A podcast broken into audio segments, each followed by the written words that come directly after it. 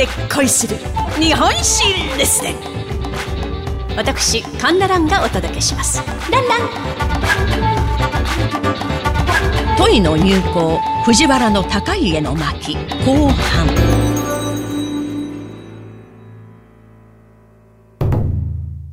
目の病のため太宰府行きを志願した高家。ところが道長は、高家が九州勢力と結びつくのを恐れ阻止しようといたしましたが、三条天皇が許可し、太宰府行きが認められたのです。まあ、この太宰府行きには諸説ありまして、本当に、まあ、目の病を治すために向かったあと、まあ、よく文献には書かれておりますが、まあ、もう一つ実は、都井の入港の前に、えー、九州は賊に襲われていたのです。聖徳三年997年、高麗人が津島、壱岐、肥後、肥前、筑前、筑後、そして薩摩を襲い、人家は焼かれ、人々は殺され、男女300人が拉致されるという、聖徳の入港という事件があったのです。一度あることは二度ある。また奴らは襲ってくるかもしれない。まあ、そのような情報が高家の耳に入っていた。それなのに朝廷は雅を謳歌し何の対策もしようとしない。そこで、佐賀の者と言われました高家の荒ぶる魂が燃え上がり、賊を倒すため、日本を守るため、太宰府行きを志願した。かどうかは、あ本人に聞かないとわかりませんが。まあ、そして、ちょうどこの頃、映画を極めておりまして、我が世の春を迎えておりました道長は、こんな歌を歌っていたのです。この世は、我が世とぞ思う望月の、かけたることもなしと思えば。まあ今風に言うと、俺はてっぺん取ったぜ。誰も俺には逆らえない。かけたるところが一つもない。満月のように完璧なんだぜ。といったところでしょうか。なんだか今の日本と似てますね。国のトップ、そして周りの政治家たちは、自分の権力、地位を守ることだけに必死で、外敵から日本を、そして日本の民を守ろうとしない。本当に情けない。さあ、そんな中、事件は起こったのです。時は寛仁三年1019年3月27日、都井と言われました女神族およそ3000人が50隻の船に乗ってやってきて、まずは対馬を襲撃。36人殺害、346人を拉致。その後、息を襲撃。主に老人子供400人の島民を殺害。人家は焼かれ、牛、馬189頭を食い荒らした。生き延びた僧侶によって報告を受けました高家は、すぐさま博多の下御所に入り、陣頭指揮に当たる。ところが、おぞましい蛮行を行いました問いたちは、北九州沿岸に攻め込み、高家のいる下御所にも襲いかかろうとしていたのです。高家は、家来たちを前にして、問いと戦う許可を朝廷からもらう時間はもうない。朝廷の許しを待っていたらその間にこの地も襲われ、女、子供、老人は殺されるだろう。わしは先頭に立ち、命を懸けてこの地を守る。人々を守る。志を同じにする者は、我に続け弓矢を携え、ひらり馬に打ちまたがりますと、ピシーで一弁加えるや。はーいよー。パッパッパッパッパッパッパーと疾風のごとくにかけていったのです。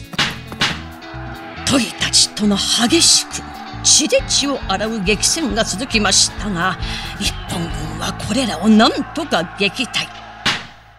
追われました都井軍はその後、松浦を襲い、そして再び対馬を襲い、朝鮮半島へと撤退していったのでありました。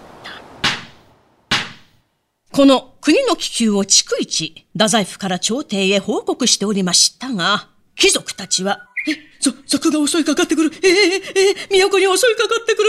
あどないしまひょう。あどないしたらいいんやろか。とおろおろするばかり。これを見た公家たちは、縁起の悪いことを口にしては飽きまへん。言霊と言いまっしゃろう。とのんきなことを言っていた。そして、13日に賊を撃退。若干の捕虜を捕らえたと最後の報告。これが朝廷に届いたのが4月25日。この報告を受けました苦行たちは、国が危ないとか、賊が襲ってくるとか。煽りすぎたんやおまへんか？そうやわ。そんなに大したことなかったんやろ？騒ぎすぎとちゃいますか？と言ってる始末。さて、戦を終えました。高家はと言いますと。12人の武家の先行を記した上申書を朝廷に提出。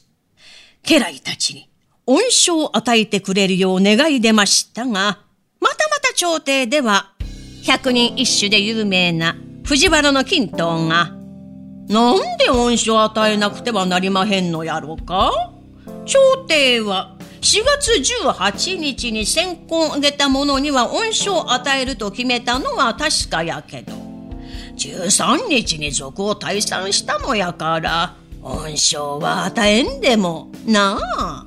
すると、書家として有名な藤原の幸成が、朝廷の許可なく戦ったんやからまあ言うなれば勝手な喧嘩やないか恩賞を与えるのはおかしなことやないかな。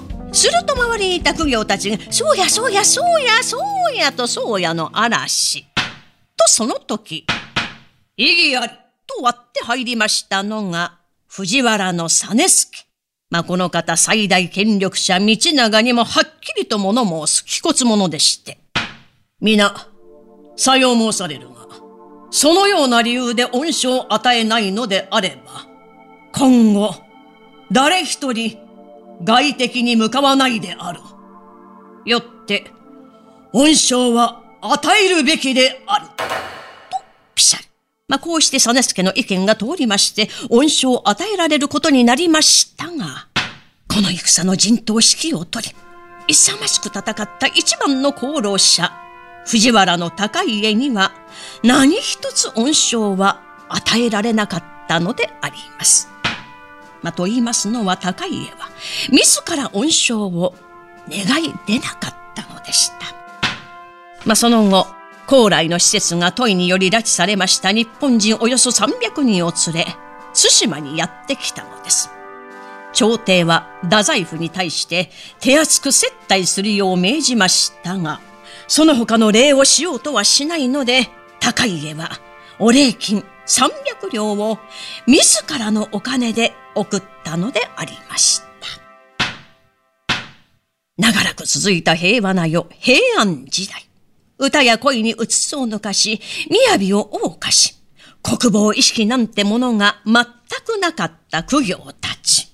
まあ今の日本にそっくりなんですが。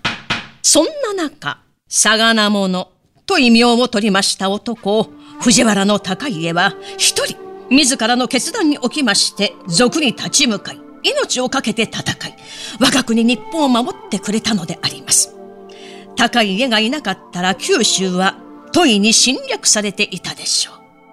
高家が太宰府にいたことは、もしかしたら神のおぼし飯だったのかもしれません。日本国を守っなもの、政界の貴公子藤原の高家の一席は、これをもって読み終わりといたします。お相手は私講談師神田蘭でございました。ランラン